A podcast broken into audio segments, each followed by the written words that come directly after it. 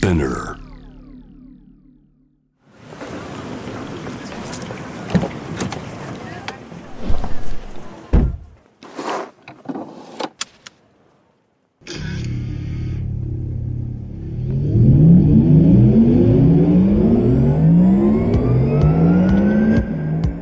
人生の中で絶対に叶えたい夢のリスト。Bucket List。ポルシェの創始者、フェリー・ポルシェから脈々引き継がれる夢を追い、現実にする勇気。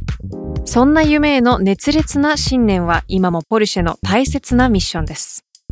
Driven by Dreams 夢を追いかけることで道を切り開き続ける方を様々な業界からお迎えしこれまでに叶えてきた夢の数々そしてこれから叶えていきたい目標や夢について伺っていきます。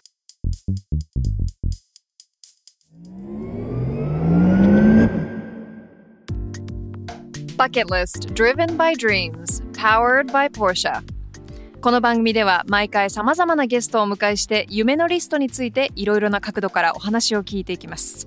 ナビゲーターのシャウラです。そして、ポルシェジャパンマヤです。Hey 前田さんよろしくお願いします What's up? What's up? How are you? Good. You? 今日もいけてますね。あ、ありがとうございます。さあ、まあ、第15回目となる今回のエピソードなんですけど今回のゲストはハイプビーストジャパンの編集長兼マネージングエディターの阿部裕樹さんです。よろしくお願いします。ハイプビーストジャパンの編集部で責任者やってます阿部と申します。よろしくお願いします。はじめまして。はじめましてですね本当に。もう安倍さんの後ろにはポルシェが実は今ドドーンとあるんですよねですね。びっくりしました。ちょっとなんかあの今まで見てたのととこを想像してきてたんで。あディーラーの感じで来ると違いますよね。うん。まああのね前田さん普段は私たち、まあ、虎ノ門の方の、はい。まあ、ポルシェのオフィスで収録をしてるんですが今回は初めて場所を変えて実際にポルシェのある場所に来てるんですけど、ちょっと説明していただいてもいいですか？そうですね。僕たちが今いるのはポルシェスタジオ日本橋というところで、今年の4月1日に新しくオープンした、まあいわゆる都市型のあのコンセプトストアですね。いやーどうですか安倍さん？ここの雰囲気は？なんかちょっと日本橋にこう急急にパッてこういい感じの ポルシェさんのスペースが出てきたんでおおと思いました、なんかどっちかというとあのディーラーっていうかブティックみたいな感じのおそうですね。店ですよね。開放感もあって。そうですよね、はい。開放感もあるし結構やっぱりここ、まあ、2台ポルシェがあるんですけど、うわーって感じはありますよね、場所としては小規模なんですけど、まあ、車2台置けるスペースがあって、まあ、あとは巨大な LED のスクリーンと、まあ、バーカウンターがあったりとか、うん。あの一応あのすごくいい感じの商談ルームがあったりとか、はい。どっちかというとあの街の中で気軽にポルシェの最新の体験をできるうん。みたいなコンセプトのお店ですね。じゃあこれができてからはもう結構自由に皆さん車を見に来たりとか、そうですね。話を聞きに来たりとかするスペースってことですよね。そうん。どっちかというとコミュニティを作るみたいなスペースで、まあ、僕たちがマーケティングでやっていることとほとんど一緒なんですけど、まあ、どっちかというと今までのディーラーって車を使って郊外に行くっていうのがこれまでのビジネスモデルっていうか、そうか。そうですよね。だから車がない人とかシャシャウラとか車はいない人、ないですねどどうやってディーラー行くんだっけみたいに思いません？思います思います。思いますよね勝手に行っていいのかな？あそうそう。でここはもう日本橋の地下鉄と直結してます。し東京駅からも超近いし、近いですよね、ええ。なんで、まあ、気軽に入ってもらえる場所として使ってほしいなと思いますね。いやちょうど私もまあここまで近くで、あのポルシェを見るのは初めてなんでさっきこあう腕を組んでそうですよね。こうちょっと窓の方にこう頭を突っ込んだらいきなりアラームが鳴り始めて 私触れてないぞと思ったらなんか結構あれなんですよね。車のセキュリティのレベルがたくさんあってはい。同じ場所でうろうろしてるだけでも鳴るみたいそうですね。な設定になってるで、ええまあ、侵入センサーみたいなのがあるんで、すごい。まあ、怪しい人が入ってくるとなるっていう。うわバレたかみたいな感じはありましたけど。いやでもすごいですね。でなんかあの前田さん今日聞いた話だと、はいえ。ちょっとこの車のエンジンをかけるとか、かけないとか聞いてますけど、ぜひ今911があるんでエンジンかけて、まあ、車ちょっと乗ってみたりして楽しんでいけたらと思ってます。はい。どうですか安倍さん？ちょっと僕実はペーパードライバー。いや全く問題ないんじゃないですか、えでもペーパードライバーだからこそちょっと体験したくないです。エンジンのこの。大丈夫ですかね？えペペまあエンジンかけるぐらいだったら大丈夫ですか？あの間違ってアクセルとか踏ん踏ん踏んじゃわない限りは大丈夫おだと思い願いしますよ本当はいに、ガン。ペーパードライブどどれぐらいペーパードライブですか？結構経ってますね。あちょっとあんまり車に接する機会がそこまでなくて。まあ、そういう人のためのお店ですここは。さあ、うんうまい。はさすがですね。あありがとうございます。意図せず じゃあちょっと早速車の方に移動してこれでもなんかあれだね取り合いになりますね。誰がエンジンかけるみたいなじゃあちょっと早速行ってみましょう、よろしくお願いします。すごくワクワクする。なんだろう。まずこのさあの新品な革の匂い。これ買った人めっちゃテンション上がるよね。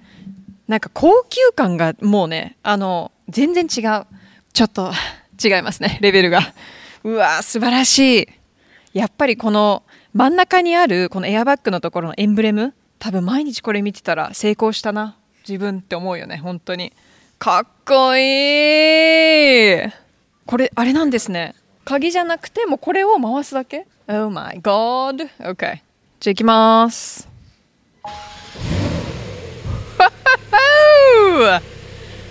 Wow. Yep Mm-hmm.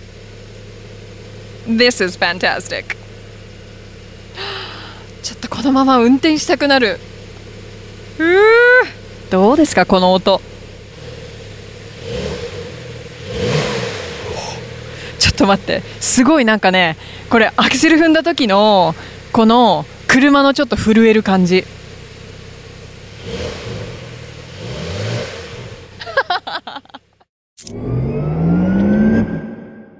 革の匂いがすごいいい感じであれですね。本当に。おおへえすごいな。うーん。やばいですね本当に。いやちょっともうペペーパードライバーすぎて久しぶりに乗った車がこんなポルシェさんなんでちょっととあの恐縮です本当におおすすご。っおおなんかでもこれを本当に都会のこういうとこで体験できるのはあの貴重ですねでも。いやーちょっと。どうでしたか？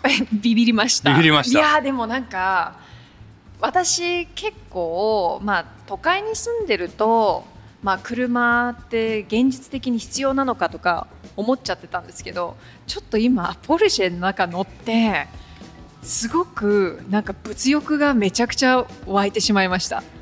ドライブしたドライブしたくなるしあとなんかこういう車に乗ってるといろいろなんか頑張れそうみたいな。安倍さんいかがでした？全く同じような感想を持ちましたね。今まで僕もそんなに車に、まあ、ずっと東京だったり都心にいたのでそこまで必要のない生活を送ってたんですけどやっぱちょっと乗ってみてエンジンかけて違うなって となんかやっぱり乗ってみたいなと思いましたね。いや思いますよね、でも前田さん乗ってますもんね、うんのそうですね。あの毎日乗ると良さがもっと分かってきますね、うん。やっええ。やっぱり。っていうことなんですね。そうですね。なんかあの乗ってみてよくわかりました。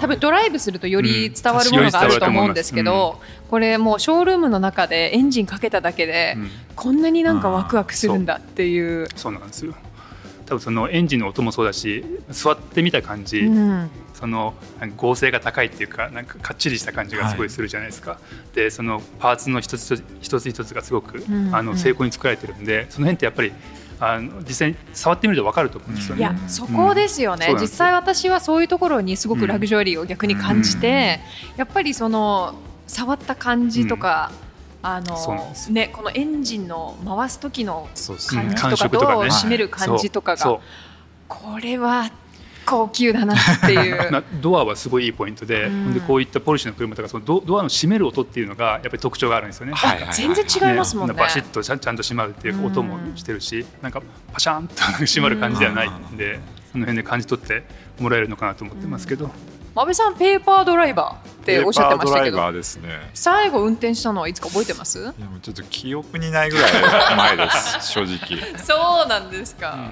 前田さんはい。じゃあ今日このまあエンジンをかけた車についてちょっと説明してもらっていいですか？そうですね、まあ、今、えー日本橋のスタジオには2台車あって、うん。一つが体感電気自動車でもう一個がこの赤いガーズレッドの911で、カレラ S っていうモデルなんですけど、まあ、6気筒のあの、まあ、ポリシェの伝統のあの911で音もすごい最高にいいと思うんですけど最高。えー色もこのガーズレッドってすごい綺麗だしあのホイールも21インチぐらいあるんですけど、あの見た目もいいし、うん。中もあのブラックのあのレザーで質感もすごい高かったと思うんで、うん。ぜひ体験してほしいなと思ってます。いやこれはちょっと一回体験するべきであすよね。それは本当に思いました。まあ、入りづらいっていうのもあるかもしれないですけどね、うん。でもそれををなんか思ってほしくないってことですもね。そう。ん。それをあのやっぱりその敷居が高いっていうのは結構みな、皆さんが言われるんで、うん。まあ、ディーラーに行って車で運転して郊外にディーラー行って入るのがちょっと入りづらいななっていう人にとってはこのスタジオはすごいいいですよね、うん。気軽に入って、まあ、バーカウンターもあるんでお茶も飲めますしあ。コーヒーも飲めますし。なんでもう気軽に入ってもらってあとはポルシェライフスタイルっていううちのアパレルとか、はいあのまあ、サングラスとかいろんなグッズもあるんで、はいそれも豊富にあるんでぜひここでショッピングしてもらってもいいんじゃないかなと思ってます。うん、本当そう思います。ハイプビーストジャパンとポルシェは結構関係があるんですよね。去年に、うんまあ、ハイプビーストさんとタイカンのクロスツーリズムっていうモデルがあるんですけどそれが出た時にご一緒させていただいて、はいあのポッドキャストにも出てもらった綱田君に、えーモデルになってもらってあの写真とか撮影してうん。プロモーションさせてもらいました。あともう一個、うん。去年の12月でしたっけ？ハイプゴルフ。であ。ハイプビーストさんが主催したゴルフトーナメントがあって、はそこをポルシェがスポンサーさせてもらって、いや本当に素晴らしいブースで。まあ、ありありがとうございます。ありがとうございます。楽しかったです。え、どんなイベントなんですか？ハイプビーストのゴルフイベント。ハイプビーストにハイプゴルフっていうちょっとセクションというかはいなんはいか別のアカウントがあって、そこの主催のハイプゴルフインビテーショナルっていうのを去年の年末に開催させていただいてその時にポルシェさんご一緒させていただいたっていうのがうん、なるほど。ありま。した。ちょっとファッション界隈の、まあ、ゴルフ好きの方とかはい。が結構集まって開催させていただいたっていう感じです、なんかもう派手そうですね。いやでもすごかったですよ。あのゴルフ場で貸し切ってたんでもうヒップホップの音楽がバンバン流れててでレッドブルのスピーカーの車が5台ぐらいあって、はい。ど。このコース行ってもバンバン音楽が流れてて。で。僕はちなみに社長と、ねね。出させてもらったんですけど、社長もびっくりしてこんなのあある あるのかって思うんでゴルフ場でヒップホップがバンバン流れててバーベキューとかもやっててましたね。うわで楽しそう。でなんか改めましてなんですけど、はい。まあハイプビーストはまあ香港発のはいカルチャーメディアっていう捉え方でいいんですか？一そうですね、まあ、ファッションがメインなんですけど、うん。まあそのうんカルチャーカルチャー全般？なんちょっとむ難しいんですけどはあの幅広くちょっとカバーしてて、でも結構そうですね。ライフスタイルだったりカルチャーだったりっていうのがメインにして、で安倍さんはそのはい。ハイプビーストジャパンはもう立ち上げからいらっしゃるんですか？いやえー、とですね意外とそのハイプビストジャパンが歴史が意外と長か長いとかまあそんなないんですけど78年かなぐらいででも僕は後から入ってるんですけど今現状のメンバーだと一番古株になってますね。だからうん立ち上げじゃないんですけどまあジャパン社ができた時の前からはいるっていう状態です、うんうんうんうんその前は安倍さんは何をなさってたんですか？僕？結構それいろんな方に聞かれるんですけど、はいなんかいろんな仕事をしてて、えなんか実はそんなにずっと編集畑とかでも全然ないですし、なんかまあ IT 企業いたりとか IT にいたんですとかか？なんかじ人材系の会社にいたりとか、え昔は音楽やってたりとかもしうんしてました。出ましたよ。前田さんの目がキランとしましたよ。え、どんな音楽作られ僕でもヒップホップやってました。You're a rapper? うん used to be ですね。Used to be a rapper! そうなんですあーもなんか大か。昔ですねでもで、まあ、フルタイムでミュージシャンやってる時期もあったんですけど稼ぎの面だったりとかいろいろ難しいのがあったので、まあ、ちょっと普通の仕事しようかなとか思ったりして転々として、うん。でまあ、その間になんかライターとかもやってでなんかまあそれいうののご縁で今のところにいるみたいな感じですね。なんかちょっと変な感じします自分でも。いやでも面白いですよね。あのもともとじゃあラッパーをやられてて今はじゃあいろいろこう飛んでって、まあ、ハイプビーストにいるわけじゃないですか。ね。でもハイプビーストはやっぱりそのヒップホップカルチャーっていうものもすごく強くうん。ある場所だと思うんですけど、それで言うと多分差を感じてるんじゃないかなと思うんですよ。やっぱそのアメリカでのヒップホップの、うん。えー広がりともう当たると大当たりっていう世界と日本でのそのヒップホップのカルチャーの違いというか、うん。まだ受け入れがたい部分が日本ではあるんじゃないかなと思いますけどそこはどう感じてます？まあやっぱり日本だとまだニッチなジャンルなのかなって思いますよね。アメリカだとやっぱりその日本でいう国民的アーティストがアメリカだとヒップホップの人じゃないですか、それがやっぱり日本はあんまりないのかな。そこまでのレベルにやっぱ達してないですよね。否定はしないんですけどなんかその差で考えるとそういうところがいつも思いますね。なんかすごい安倍さんってすごい不思議な方だなと思ったんで なんか大体なんか垣間見えてきた気がします。これまで何回かお会いしててなんかす。ごいなんか興味をそそるっていうかこの人はい。はい昔何やってたんだろうって思うねそうなんですよ。なんか自分で話してて不思議な人生だなと思いました。ええだって IT とかの時はもうサラリーマンってことですよね。サラリーマンですね普通に、うん。まあ、今もサラリーマンですけどなんか、いやふ普通のサラリーマンではないですよ今は。普通ではないかもしれないですけどね、なんかでもそうですね。サラリーマンもやってましたし。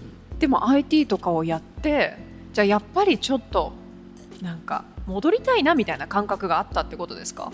いやなんか多分その音楽やってた流れでなんか文章を書くことが好きだったんですよ。うん。それでちょっと副業のライターみたいなのやってて、うんバスケが好きなんですけど、え NBA の公式サイトとかにコラムみたいなの書いてたりとか、うんなんかそういうこともしてその流れでハイプビーストのもともと単発の外部ライターみたいな感じで手伝ってたんですけどそこからちょっとフルタイムどうみたいな感じになってっていう感じです。うんバスケもそうだし、まあ、IT とか音楽もそうですけどファッションとかも好きなんですよね。ファッションもはい、ええ。好きですね。この。間ポギーさんと安倍さんが最近買って楽しかったもの20選みたいな。のであのちょこちょこ。面白い面白かったですあありがとうございます。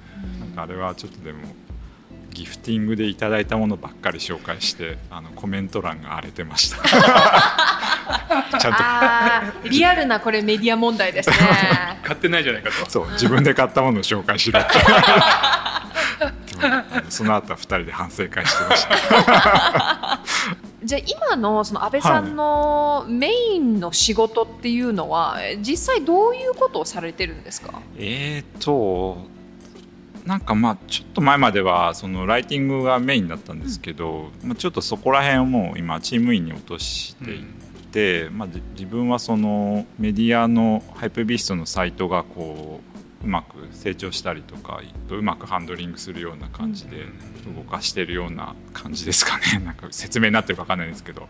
あと YouTube の撮影とかうん。なんかちょっと自分が出ることもあるんですけどとかちょっと何やかちょっと分かんなくなってきました。最近なんかいろんなことやってるんで。いやでもなんかあのね、収録前に前田さんがなんか本当に仕事してるんですか？ぐらいな感じで話してましたけど、なんかインスタフォローさせてもらってるんですけあど本当にね出張行かれて出張ですよね、出張です。なんか酔っ払ってる写真しか出てなかった。い やでもなんかすごいなと思ってあのボーダーが開けた瞬間行かれてたんで早いなと思ってそこを感心しましたうね、ん。あどこに行かれたんですか、あえっと LA に行ってました。あそれは何の？それは取材で行ってなんかあとちょっとその大きな NFT のコンベンションみたいのがあったのでちょっと Interesting. それでちょっとな延長して行ってました。じゃあもうこれは聞くしかないですね。おなんでしょう。安倍さんは NFT どう思ってるんですか？NFT はでももう避けて通れないと思います。なんか僕もでもぶっちゃけそんなに分かってなくて、うん。去年の年末ぐらいからちょっといいろんな方というか、うんまああの仲良くさせていただいている方とかに教えていただいてあそういうことかっていうのが分かってきたんですけどなんかもう最先端のデジタルの話なんですけど結構中中身はもう結構アナログなコミュニティの文化だったりするんで、すごい面白いなと思います、自分の手元にないアートってどう感じてます？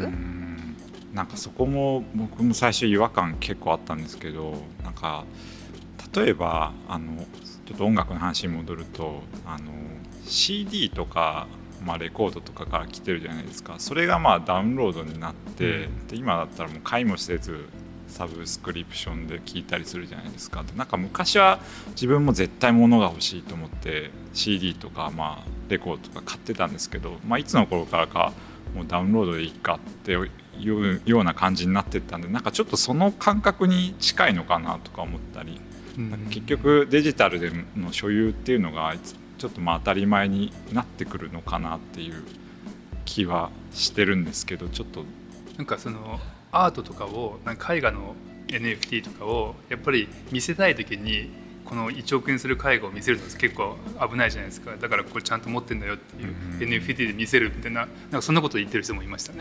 これだったらいつでもなんか見せれるとか。はいはい。はい、ちょっとなかなかそこの境地に達するのがね大変ですけど、なかなかでもそうですよね。うん、なんか私もあの実際なんか最初まあ NFT がすもうすごい騒がれてたじゃないですか。Everything's gonna be an NFT、ね、スティーブ・アオキがこの NFT を買ってみたいな。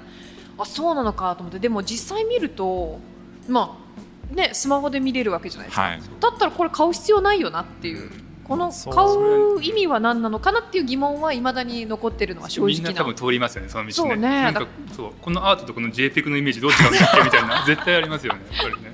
そうですよね確かに。あでも実際になんか買ってみたりしないとちょっと分かんなかったりするんで、うん、なんか僕も最近ちょっと一回買ってみて。おな買ったんですか？あでもそんな高いのじゃないですよ、はい、ただでもそのもうあん、えーと、仮想通貨も持ってなかったんで、ええ、知り合いの方にちょっとお借りして、うん、イーサリアムを買ってみて、うんうん、ああこういう感じなんだと思って。でもなんか自分の手元のその、まあ、スマホの中にあるとちょっとなんかたまに見見たりした